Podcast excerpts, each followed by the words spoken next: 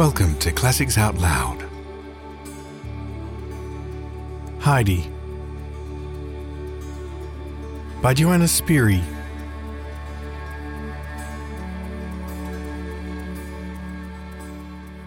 Chapter 9 Herr Sesemann hears of things which are new to him. A few days after these events, there was great commotion and much running up and down the stairs in Herr Sesemann's house.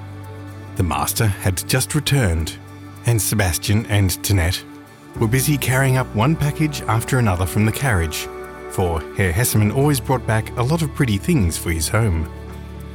He himself had not waited to do anything before going in to see his daughter. Heidi was sitting beside her, for it was late afternoon when the two were always together. Father and daughter greeted each other with warm affection, for they were deeply attached to one another. Then he held out his hand to Heidi, who had stolen away into the corner, and said kindly to her, And this is our little Swiss girl. Come and shake hands with me. That's right. Now tell me, are Clara and you good friends with one another? Or do you get angry and quarrel? And then cry and make it up? And then start quarreling again on the next occasion? No, Clara is always kind to me, answered Heidi. And Heidi, put in Clara quickly, has not once tried to quarrel. That's all right, I'm glad to hear it, said her father, as he rose from his chair.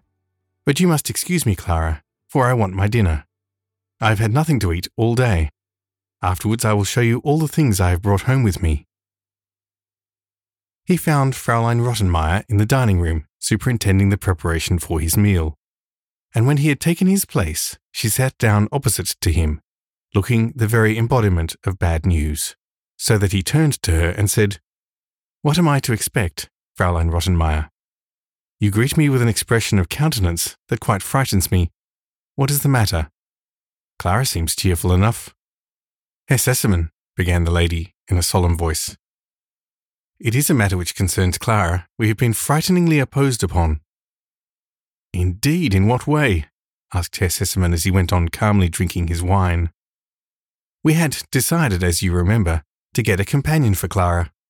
And as I knew how anxious you were to have only those who were well behaved and nicely brought up about her, I thought I would look about for a little Swiss girl as I hoped to find such a one as I have often read about, who, born as it were of the mountain air, lives and moves without touching the earth. Still, I think even a Swiss girl would have to touch the earth if she wanted to go anywhere, remarked Herr Sesemann. Otherwise, they would have to be given wings instead of feet. Ah, Herr Sesemann, you know what I mean, continued Fraulein Rottenmeier. I mean one so at home among the living creatures of the high, pure mountain regions that she would be like some idealistic being from another world among us.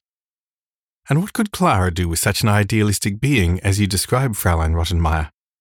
I am not joking, Herr Sesemann. The matter is a more serious one than you think. I have been shockingly, disgracefully imposed upon. But how?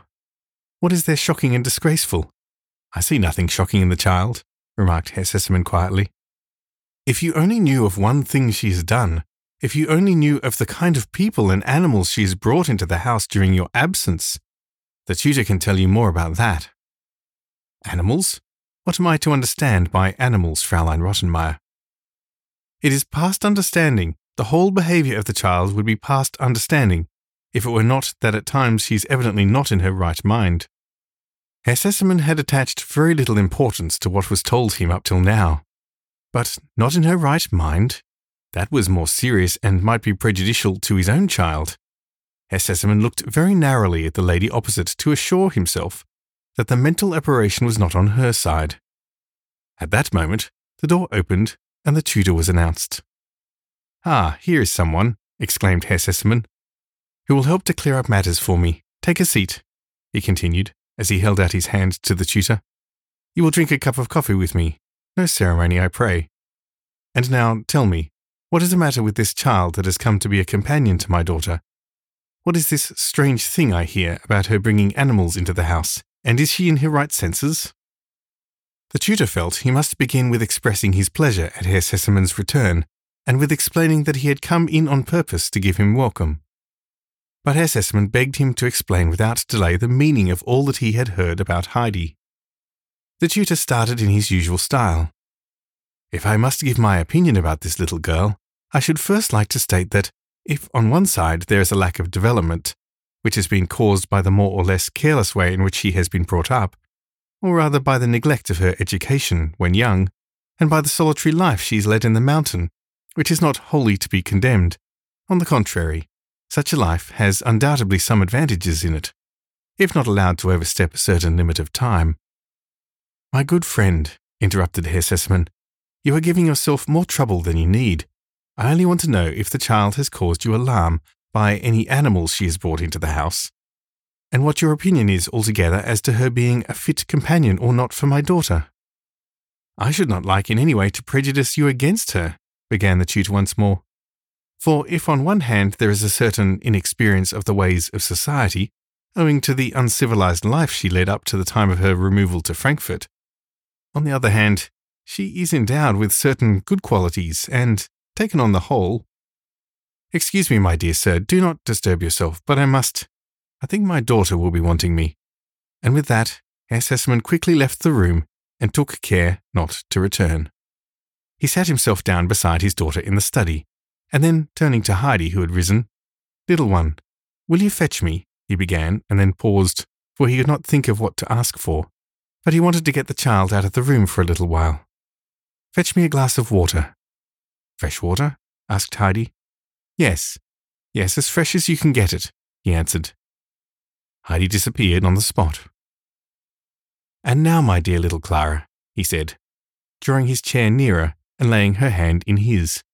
Answer my questions clearly and intelligibly. What kind of animals has your little companion brought into the house? And why does Fraulein Rottenmeier think that she is not always in her right mind? Clara had no difficulty in answering. The alarmed lady had spoken to her also about Heidi's wild manner of talking, but Clara had not been able to put a meaning to it.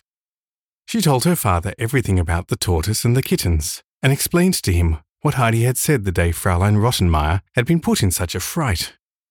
Herr Sesemann laughed heartily at her recital. So you do not want me to send the child home again? he asked. You're not tired of having her here? Oh, no, no, Clara exclaimed. Please do not send her away. The time has passed much more quickly since Heidi was here, for something fresh happens every day, and it used to be so dull. And she's always so much to tell me. That's all right then. And here comes your little friend. Have you brought me some nice fresh water? He asked as Heidi handed him a glass. Yes, fresh from the pump, answered Heidi. You did not go yourself to the pump, said Clara. Yes, I did. It is quite fresh. I had to go a long way, for there was such a lot of people at the first pump. So I went further down the street, but there was just as many at the second pump. But I was able to get some water at the one in the next street. And the gentleman with the white hair asked me to give his kind regards to Herr Sesemann. You have had a quite successful expedition, said Herr Sesemann, laughing. And who was the gentleman? He was passing, and when he saw me, he stood still and said, As you have a glass, will you give me a drink? To whom are you taking the water? and when I said, To Herr Sesemann, he laughed very much, and then he gave me that message for you, and also said he hoped you would enjoy the water. Oh, and who was it, I wonder, who sent me such good wishes? Tell me what he was like, said Herr Sesemann. He was kind and laughed, and he had a thick gold chain and a gold thing hanging from it with a large red stone and a horse's head at the top of his stick. It's the doctor, my old friend the doctor, exclaimed Clara and her father at the same moment. And Herr Sesemann smiled to himself at the thought of what his friend's opinion must have been of this new way of satisfying his thirst for water. That evening, when Herr Sesemann and Fraulein Rottenmeier were alone, settling the household affairs, he informed her that he intended to keep Heidi, that he found the child in a perfectly right state of mind, and his daughter liked her as a companion. I desire, therefore, he continued, laying stress upon his word, that the child shall be in every way kindly treated, and that her peculiarities should not be looked upon as crimes. If you find her too much for you alone, I can hold out a prospect of help, for I am shortly expecting my mother here on a long visit, and she, as you know, can get on with anybody, whatever they may be like. Oh, yes, I know, replied Fraulein Rottenmeier. but there was no tone of relief in her voice as she thought of the coming help. Herr Sesemann was only home for a short time. He left for Paris again before the fortnight was over. Comforting Clara, who could not bear that he should go from her again so soon, with the prospect of her grandmother's arrival, which was to take place in a few days' time.